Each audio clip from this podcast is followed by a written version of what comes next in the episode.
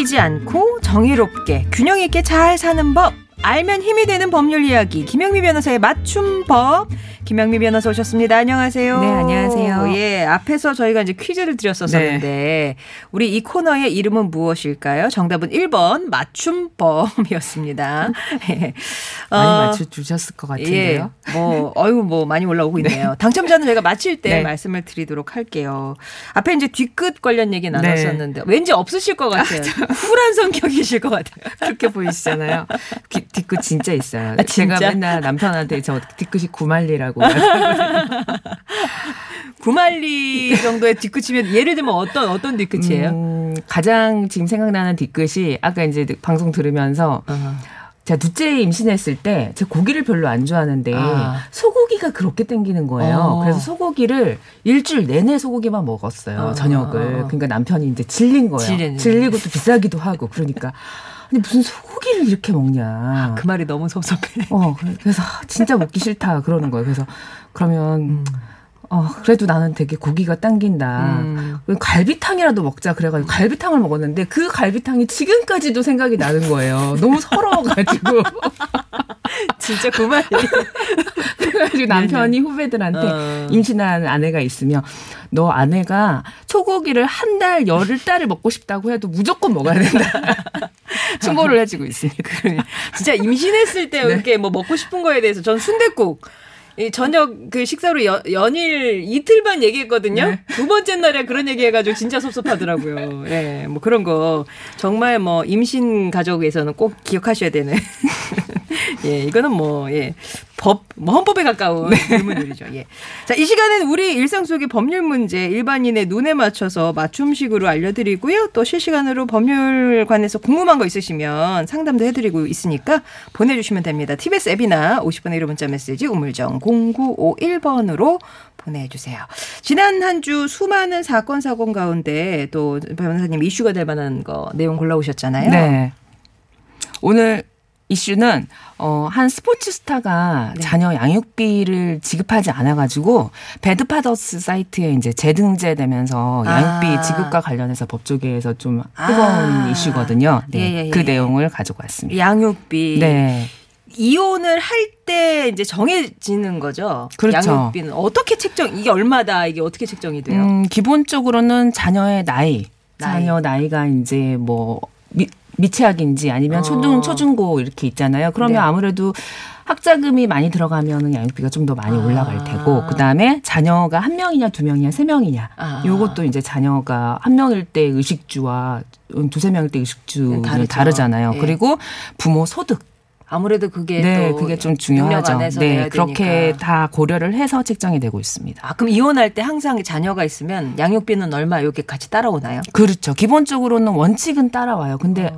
없는 경우도 가끔은 있는데 그 경우는 어 이혼할 때 재산 분할에 양육비까지 다 포함해서 한꺼번에 다 줘버리는 경우도 있어요. 아, 어떻게 한 보면 일시금으로, 일시불로. 줘버리는 경우가 있으니까 아. 그 경우는 판결이 되지 않지만 보통은 된다고 보시면 되고요. 꼭 이혼할 때만 되는 게 아니라 별거인 가정들도 있잖아요. 음. 네, 그럴 경우에도 이혼 상태는 아니지만 따로 살고 있으면서 양육비를 안 주게 되면 어, 혼인 중에도 양육비 청구가 가능합니다. 아, 그렇군요. 근데 이제 이게 문제가 뭐냐면 네. 이게 따박따박 약속대로 지켜지면 괜찮은데 이게 이행을 안 하신 분들이 너무 많다는 거죠. 이, 그렇죠. 제가 2018년 여성가족부 조사 보니까 받은 적이 없다가 73%예요. 그러니까 처음에는 이혼하면은 당장 줄 것처럼 그러는데 네. 뭐 소홀해지는 거예요. 자녀를 매번 보면은 그냥 그 자녀를 눈에 보이니까 주는데 음. 자꾸 몸에서 멀어지면 뭐 마음도 멀어진다고 자녀들 한두에 안, 뭐 한두 달 안 만나게 되면 그냥 그 소홀해지는 거예요. 음. 그러면서 특별히 달라 달라 안 하면 그냥 안 줘도 되는 돈인가 보다 하고 안 주기도 하는데 음. 그러, 그러, 그리고 또 받는 사람도 아 내가 구차하게 이런 걸 받아야 돼 약간 이러면서 그냥 차라리 연락 안 하고 말겠어 어, 이렇게 어. 하는데 사실 그거는 자녀의 생계와 관련된 문제잖아요. 생존권이잖아요. 그러니까 이걸 아동 학대 쪽으로 연결해서 보도 보기도 그렇죠. 하더라고요. 만약에 정말 뭐 한쪽 부모가 음. 아이를 키우는 부모가 능력이 있다면 그래 그거 안 받고 말지 이러지만 사실은 버는 건 한계가 있고 어 아이 생활하는데 돈도 필요하고 음. 그러는데 만약에 소득이 없는 뭐 부모라고 하면은 정말 아이 생계가 걱정인 거잖아요. 음, 그러니까 아동학대에 해당할 수도 있는 거죠. 음, 근데 이제 문제는 그렇게 안 지키는 네. 네, 한쪽 부모님들이 계시다는 건데 이거 이행 안 하면은 어떤 법적 조치를 취할 수 있어요? 음, 기본적으로는 이제 양육비 판결문이 있잖아요. 양육비를 얼마를 지급하라는 판결문이 있, 있는데 두 번 이상 안 준다. 그러면 2회. 네, 그러면 월급을 받는 소득이라고 소득자라고 하면은 바로 회사에 직접 지급 명령을 할 수 있어요. 그러면 아. 회사 인사과에 통보를 하면 그 서류로 어, 예, 예. 통보를 하게 되면 그 월급에서 양육비만큼을 떼서 바로 줍니다. 아, 거치지 않고. 아, 네. 일단 월급에서 떼서 바로 주고 그다음에 네. 나머지는 그 본인한테 그렇죠. 그러면 회사한테는 어 이 사람 양육비도 안 주는 사람이었어?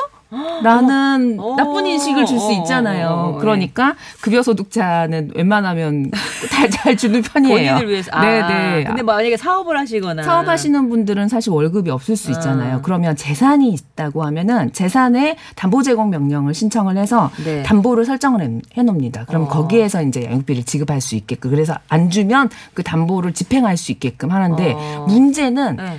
급여 소득도 없고 재산도 없는 분들이에요. 예. 그럴 경우에는 배째라 이렇게 나오거든요. 어. 그럴 때는 기본 적으로 양육비 지급 이행 명령을 해요. 네. 그 안 주면 1천만 원 이하의 과태료를 일단 법원에서 부과를 합니다. 어. 근데도 안 준다. 그리고 세 번 이상 안 준다. 이러면 30일 이- 이하의 감치 명령을 하실 수 있어요. 그러니까 감치라는 게 법원에 이제 가둬놓는 거거든요. 아. 그뭐 구치소 같은데 구금. 네, 예. 구금해 놓는 건데 어. 30일 이나 이하의 감치를 해- 했다. 근데도 안 주는 사람도 있잖아요. 그럴 경우에 올해 이제 새로 이번에 법에 법이 통과됐는데 네. 면허를 정지시킵니다. 운전면허요? 네, 운전면허를 어. 양육비 안 주게 되면. 어. 네, 그게 이번에 새로 도입이 됐어요. 어, 그 운전면허를 그러니까 왜 어떤 그 연관이 있어서 운전면허 그러니까 생활에 불편을 준다는 거예요? 그렇죠, 그렇죠. 아, 담보를 하는 거죠 이행에. 거. 뭐 아. 운전한 것과 양육비하고 크게 상관은 없지만 어쨌든 어. 이행을 확보하기 위한 수단으로 도입된 거죠. 그런 외국에서는 운전면허 정지시키는 거는 진작에 도입이 됐고 아. 어, 우리나라에서는 이제서야 조금 이제 이제서야. 불편을 한다는 거죠. 예. 이게 뭐 꼭 소송으로 안 가고, 그러니까 아까 그 뭐 지급명령 이런 거는 신청. 다 신청을 하죠. 법원을 거. 다이 제가 말씀드린 이 사안들은 다 법원을 통해서 받아야지. 사적으로 하는 게 아닙니다. 그렇군요. 근데 이제 간혹 진짜 네. 없어서 못 주는 분들도 계실 거 아니에요. 그렇죠. 그런 분들은 어떻게 해요?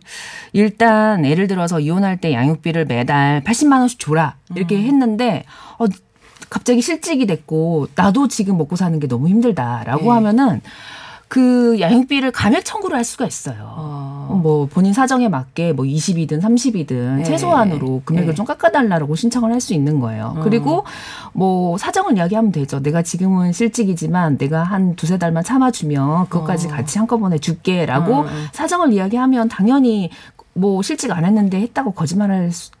일은 없잖아요. 음. 뭐 그렇게 되면은 또 만약에 재산을 숨겨놓고 안 주는 사람도 네, 있으니까 네, 네. 그럴 경우에 이런 이제 법적인 제재가 들어가는 거지 정말 주고 싶은 마음은 굴뚝 같은데 본인이 없다 분들은. 그러면 그럴 경우까지는 이제 음. 할 방법이 없겠지만 음. 일단 금액 조정을 하고 그러니까 본인이 먹고 사는 금액은 있을 거잖아요. 그럼 그걸 음. 나눠서라도 자녀의 자녀한테 그래 줘야죠. 얼마래도 네. 예, 도의상 그렇죠. 그래야 될 것 같은데 근데 그 이제 배드파더스 의 이번에 그 유명한 스포츠 스타가 네. 이름이 올- 알려진 거잖아요. 네, 그렇죠.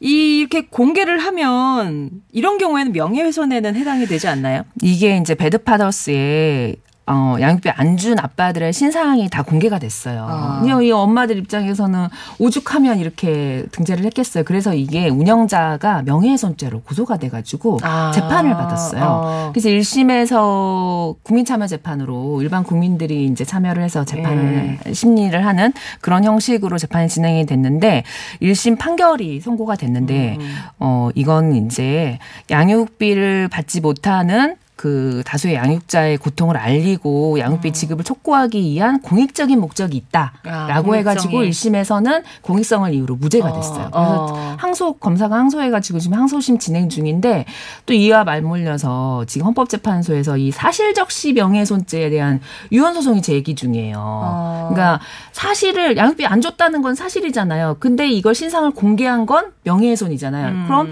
사실을 적시한 명예훼손은 우리가 그런 것까지 말할 권리를 제한해 버리는 건 문제지 않느냐라고 음. 해가지고 헌법재판소에 진행 중인데 그것과 맞물려서 이 재판도 같이 갈것 같아요. 아, 그렇군요.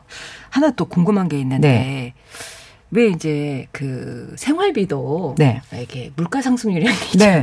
근데 양육 이게 10년 전에 만약에 30만 원이었어. 네. 근데 그 사이에 애도 크고 그다음에 이제 물-. 물가 상승률도 있는데 이건 변하지 않아요. 한번 어, 30만 증액 청구할? 수 있어요. 아. 당연히 증액 청구할 수 있죠. 증액 청구라는 걸 해야 되는 양육비. 한 번 양육비 정하면 그게 아이가 성년이 될 때까지 쭉 가는 게 아니에요. 아, 나중에 변경도 가능합니다. 그렇군요. 예, 여기서 한 스포츠 스타가 지금 잔여 양육비 미지급으로 배드 파더스에 재등재됐다는 그 뉴스 좀 다뤄보면서 관련된 법률 얘기도 나눠봤습니다.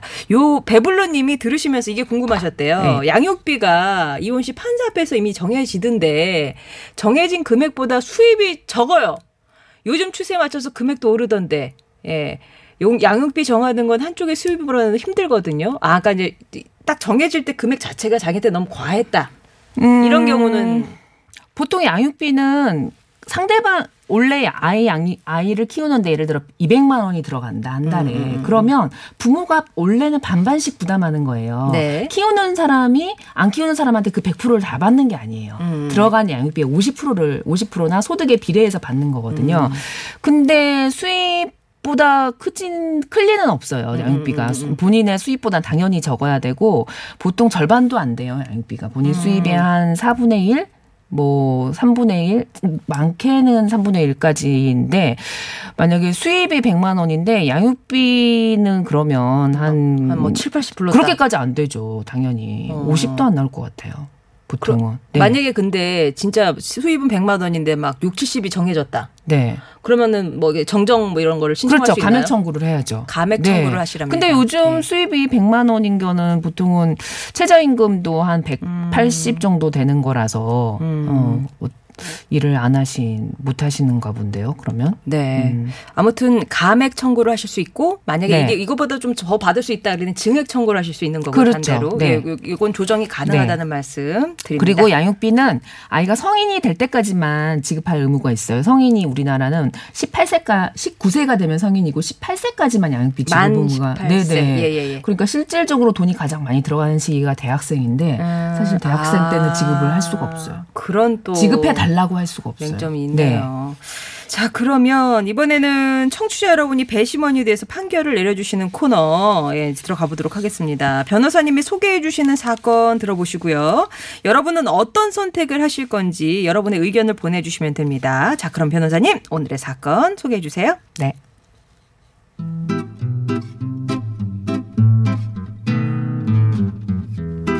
고등학교 1학년인 길동 씨, 길동이는 3년 전 온라인 불법 도박을 시작했습니다. 친구가 1만 원을 넣어 몇백만 원이 됐다며 자랑하는 것을 보고 호기심이 생겼던 거죠. 전화번호와 입출금용 계좌번호만 있으면 가입과 참여가 가능했습니다. 처음엔 해외 축구 경기에 승패를 맞춰 수십 배를 따기도 했습니다. 하지만 따고 잃기를 반복하는 동안 돈을 빌리게 됐어요. 그렇게 3년이 지나자 300만 원의 원금은 600만 원이 돼 있었습니다. 뒤늦게 사실을 알게 된 길동의 부모님. 빚을 갚으라는 문자까지 받고 고민에 빠졌습니다. 여보, 그 사람들이 문자까지 보냈어. 부모님이 책임감 갖고 갚아줘야 하는 거 아니냐고. 어떡하지? 아, 뭘 어떻게? 이건 엄연한 불법 도박이잖아. 참, 돈 갚을 필요 없어. 갚을 능력도 없는 청소년한테 어? 돈을 빌려준 그 사람들이 잘못이라고. 자, 그렇다면 여기서 온라인 불법 도박으로 청소년이 빚을, 빚을 진 경우 부모는 변제 의무가 있을까요? 아니면 책임이 없을까요? 여러분의 선택을 기다립니다.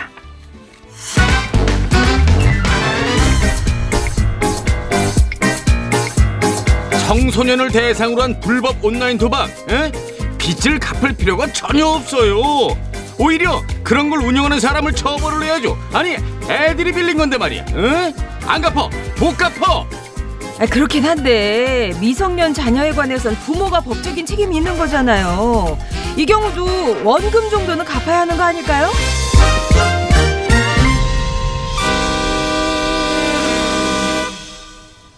자, 여러분은 누구의 의견에 손을 들어주시겠습니까? 아이가 청소년이에요. 미성년자고요. 네. 빚을 졌어요. 이 빚을 부모가 갚아야 할까요? 1번, 변제 능력이 없는 청소년을 대상으로 한 불법 대출이기 때문에 갚을 필요가 없다. 2번, 부모는 미성년 자녀에 대한 법적 책임이 있기 때문에 일부 변제해야 한다. 자, 1번과 2번 가운데 여러분은 어떤 선택을 하실 건지 그 이유와 함께 TBS 앱이나 50번의 유료 문자 메시지 우물정 0951번으로 보내주세요. 가장 합리적이고 그럴듯한 의견 주신 분께는 선물도 보내드립니다. 네, 잘 들었습니다. 앞에서 여러분의 의견을 여쭤봤죠. 불법 온라인 도박으로 원금의 배가 돼버린 고등학생 아들의 빚. 부모가 갚아야 할 의무가 있을까요? 아닐까요? 1번은 변제 능력이 없는 청소년을 대상으로 한 불법 대출이니까 갚을 필요가 없다. 2번, 부모는 미성년 자녀에 대한 법적 책임이 있기 때문에 일부라도 변제해야 한다. 이렇게 여러분의 의견을 여쭤봤는데, 뭐, 어우, 오늘은 왜 지지난 지난주까지만 해도 한쪽으로 많이 쏠렸잖아요. 네. 오늘은 약간 양쪽 의견이 그러네요. 팽팽하신 것 같아요. 일단은 이제 뭐 가장 음 주, 저기 1번에 관해서는 불법 얘기라서 도박에 관계된 것은 안 네. 갚아도 돼요. 우리나라에서 불법적인 일에 대한 것은 변제 안 해도 될 듯 합니다. 네. 거기다가 미성년이니까 라면서 어주 공장장님 네. 또 변제하지 않아도 됩니다. 휴대폰을 살 때도 미성년자는 법적 대리인 부모님 신용으로 사게끔 돼 있는데 이번 경우는 자녀 이름으로 돈을 빌리고자 한다면 부모님 동의가 있었어야 되니까 부모님 동의 없이 돈을 빌려줬으면 음. 변제할 필요가 없습니다. 라면서 4004번님. 다들 현명하신 것 같아요. 네. 이게 지금 청소년 도박이 되게 심각해졌거든요. 음. 그그 이유가 뭐냐면 예전에는 도박이라고 하면 우리가 이런 판 깔아놓고 네네. 뭐 고스톱을 치거나 이런 것들이 주로 도박이라고 생각했는데 오프라인에서 하는 거. 근데 어. 요즘은 누구나 스마트폰을 가지고 있잖아요. 예. 그러니까 온라인 도박이 너무 심각한 거예요. 그리고 온라인으로 접근 가능한 게 자- 손쉽게 접근한 연령이 음, 청소년이다 음, 음, 보니까 이런 불법 온라인 사이트에 접속해가지고 처음에는 한 천 원, 이천 원 본인 용돈 음, 한도 내에서 음. 하다가 보니까 이게 천 원이 금방 만 원이 되고 이거에 처음에는 호기심이 생기고 어, 어, 너무 손쉽게 돈을 버네 네. 이러면서 호기심에 들어갔다가 계속 반복하다 보면 도박이라는 게 잃게 되잖아요. 네. 다른 사람은 아무도 없는 것 같아요. 도박은. 어. 그러다 보니까 한 번만 더 하면 딸것 딸것 같아. 같아. 그러면서 돈을 빌리게 되는 거예요. 이게 도박이 진짜 무서운 게 중독성 맞아요. 있잖아요. 네. 이게 이렇게 막 사건이 해결되고 나서도 그걸 못 끊는데요. 우리 청소년들이. 근데 이제 문제는 뭐냐면 이렇게 불법 도박에 빠져들면 돈이 필요한데 네. 이 돈을 주변에 아는 청소년들끼리 그렇게 불법 고리대금 이렇게 음. 해주, 이렇게 해서 빌려주는 경향이 있는데 이게 또 이제 불법이다 보니까 이자가 어마어마하거든요. 그리고 애들 사이에서 돈을 주고받고 하면서 빌려주는 게 있잖아요. 네. 어른들은 그나마 법을 좀 아니까 어. 한 뭐 많으면 한 10% 이렇게 이자를 붙이는데 아이들은 이자를 한 50%씩 붙여가지고 30% 내기네요, 만원 그러면. 빌려주면 이자로 5천 원더 어. 갚아. 이 약간 어. 이런 식으로 해서 금액이 커질 수밖에 없는 거 아, 그리고 같아요. 너무 저기 한 게 뭐냐면 어차피 이 아이한테 못 받을 생각을 하고 돈을 빌려주는 애 입장에서도 부모님 전화번호랑 네. 그리고 집 주소만 알면 돈을 빌려준다는 거예요. 어. 다른 왜 어른들은 돈 빌리려면 무슨 증명서 이거 맞아요. 많이 떼주잖아요. 근데 그렇게 지금 그렇게 판을 판치고 있는 청소년들 사이에 고리대금업 이게 지금 이제 이것도 밑바탕에 이제 네. 문제가 되고 있는데 아 불법 도박이고 경제적인 능력이 없는 청소년한테 돈을 빌려준 거니까 오히려 그러면은 그 빌려준 사람들도 처벌을 받아야 되는 그렇죠. 거죠. 이 돈을 빌려주는데 그 돈의 사용처가 아 도박 자금으로 쓰일 것 같다 알면서 빌려주게 되면 도박 방조예요. 아 도박 방조죄라는 것도 있군요. 네, 네. 형사처벌이 됩니다. 어, 이게 만약에 네. 이렇게 불법이 아니라 만약에 합법적으로 네. 뭐 그런 방법이 있으려나 모르겠습니다만 혹시 남녀 남자 자녀가 남의 돈을 빌렸다면 그 뭐 경제적인 해를 가했다면 부모에게 그럼 변제 의무가 있을까요? 이게 이제 답과 좀 연관성이 아, 아, 있기는 아, 한데 네. 기본적으로 미성년자는 일반적으로 본인 스스로 법률 행위를 할 수가 없어요. 그러니까 법률 행위라는 게 어떤 계약을 한다든지, 어. 그러니까 돈을 빌리는 것도 계약이에요. 네네네네네네. 대여 대여 네네. 대여금 계약. 어. 그래서 계약을 원칙적으로는 할 수가 없어요. 그래서 아. 그걸 알게 되면 부모님 부모가 그러니까 친권자나 뭐 후견인이 음. 그 법률 행위를 취소할 수 있는 권한이 있습니다. 아, 그렇군요. 네. 예. 그러니까 기본적으로 예를 들어서 미성년자가 어 승용차를 사왔어요. 음. 그러면 이거는 계약이잖아요. 네. 매매 계약. 네. 취소할 수 있습니다. 아, 그러니까 미성년자와 관련된 법률적인 거는 네. 다 이제 부모가 취소할 수 의미가 있죠. 부모가 취소할 수가 네. 있다. 여러분께서 보내주신 좀 의견을 읽어보면 아, 설렘설레님은 또 이런 의견을 주셨네요. 청소년이라면 일단 일을 시켜가지고 스스로 갚게 해야 한다. 원래는 현명한 거예요. 사실은 가- 부모가 갚아주더라도 음. 어, 본인 책임으로 이런 빚을 졌기 때문에 네네네. 그 스스로에게 어쨌든 집안 청소를 하면 한 번 하면 뭐 천 원 이런 식으로 해서 본인이 수고스럽게 해서 이 돈을 버는 게 음. 얼마나 힘이 드는지 알게 하는 게 아이들한테 교육입니다. 교육적인 네. 방법에서는 설렘 선생님의 말씀도 일리가 있는 거고요. 또 저는 2번이 아닐까 싶네요 하신 1994번님. 이자는 못 주더라도 원금은 갚아야 하는 거 아닐까요? 미성년자니까 부모의 어떤 관리 소홀 책임? 이런 네. 것 때문에. 부모의 관리 소홀 책임이 있는 게 있습니다. 그게 음, 뭐냐면 음. 손해배상 책임에 있어서 이제 우리 아이가 다른 아이에게 아. 뭐 때리거나 불법적인 행위를 예, 했어요. 예, 예. 그러면 나쁜 행동을 하지 못하도록 부모가 관리해야 될 책임이 있어요. 아, 민법적으로. 아, 아, 그때는 아. 부모가 어, 같이 책임을 집니다. 그때는. 그렇군요. 예. 수다쟁이 넓은 남소님은 도의적으로는 갚아야 하나 법적으로는 의무가 없을 것 같다고 음. 아, 도의와 이제 법적인 것을 구분해 네, 주셨고요. 네. 예. 그리고 어 엔샌디 님이 미성년을 어떻게 받으려고 대출을 해줍니까? 절대로 안 갚아도 됩니다라고. 근데 해주는 데가 있어서 지금 그러니 문제가 문제인 되는. 거죠. 원래는 안 해줘야 되죠. 예 그렇게 되고요. 그리고 1305번님. 예, 예. 1번이라고 하셨고요. 당연히 갚아야지요. 요즘 청소년들은 8, 90년대 청소년들과 지적, 지적 수준이 굉장히 높습니다. 엄청 똑똑하다는 말이지요. 어. 그래서 안 갚아도 된다고 하면 그에 따른 파생 범죄가 더욱 늘어날 것입니다. 아. 라고 하셨네요. 예. 이 저기 3333번님은 아예 질문을 해주셨는데 그럼 부모와 미성년 자녀가 공모해서 네. 아 미성년 자녀를 내세워서? 어. 이거는 그렇게 만약에 대출을 받았다. 그럼 이거는 대출하는 데서 정상적인 대출하는 회사들은 어. 미성년자한테 안 빌려주죠. 예. 보통은 이런 친구들한테 빌리거나 이런 사채로 빌리는 경우에나 이제 미성년자한테 해주면 해줄까 우리가 보통 알고 있는 어. 정말 합법적인 회사들은 미성년자한테는 안 해주죠. 안 해주죠. 네. 이제 불법적으로가 이제 문제가 되는 건데 네. 지금 어쨌거나 이제 아이가 이렇게 못 갖게 되면 부모님한테 아까 뭐 전화번호랑 가져간다 그랬잖아요. 네. 왜냐하면 부모한테 받을 생각으로 계속 압박을. 해오니까 네. 막 집에 찾아오고 하니까. 네. 정상적으로 도- 돈을 빌릴 때는 음. 계약서를 씁니다. 계약서. 돈 얼마, 예, 이자 얼마, 언제 어, 어, 갚겠다 이런 계약서를 쓰는데 이런 것들은 그런 것도 없이 그냥 빌려준다는 거잖아요. 네. 자, 오늘은 이렇게 1번, 2번 의견이 반반씩 갈렸었거든요. 네. 부모의 책임이냐, 아니면 이건 불법적인 것이냐.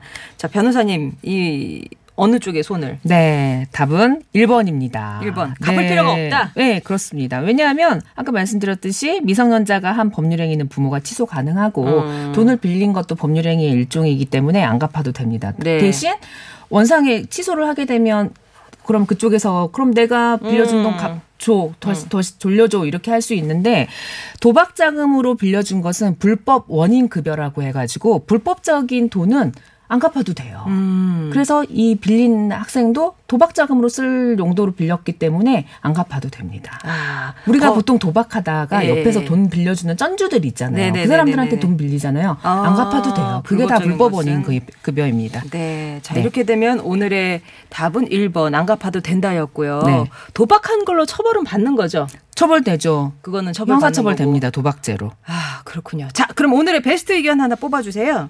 오늘의 베스트 의견은 어죽 공장장님 네. 도박에 관계된 것은 안 갚아도 될 듯합니다. 네 맞습니다. 우리나라에서 불법적인 일에 대한 것은 변제 안 해도 된다라고 해주신 네 어죽 공장장님께 드리겠습니다. 네. 자, 이렇게 정리를 하면서, 어, 오늘 맞춤법, 네, 꿀팁 하나 전해주시죠. 네 음, 일단 미성년 자녀가 도박으로 빚을 졌다. 음. 그러면 뭐 부모로서 갚아줄 수도 있습니다. 하지만 갚아주는 것만으로 끝나지 않아요. 도박은 음. 어떻게 보면 병일 수 있거든요. 반드시 치료를 해야 됩니다. 아, 아까 그 중, 중독에 네, 네, 자녀에 때문에. 대한 네 자녀를 치료를 해야지 안 그러면 또 계속 도박을 할 수가 있기 때문에, 때문에 반드시 네, 네. 뒤에는 치료를 해 주셔야 된다는 네. 거 잊지 마시기 바랍니다. 오늘 예, 꿀팁까지 정말 감사합니다. 네, 현사님. 감사합니다. 다음 주에 또 기대할게요. 네. 그리고 맞춤법 아까 정답 맞춰주신 분 8368번님 갈라님 8221 10 2015 2330번님께는 또 선물 보내드리겠습니다. 하나님이 뒷방수의 비바 청춘 청하셨어요. 노래 전해드리면서 인사드립니다. 내일 뵐게요.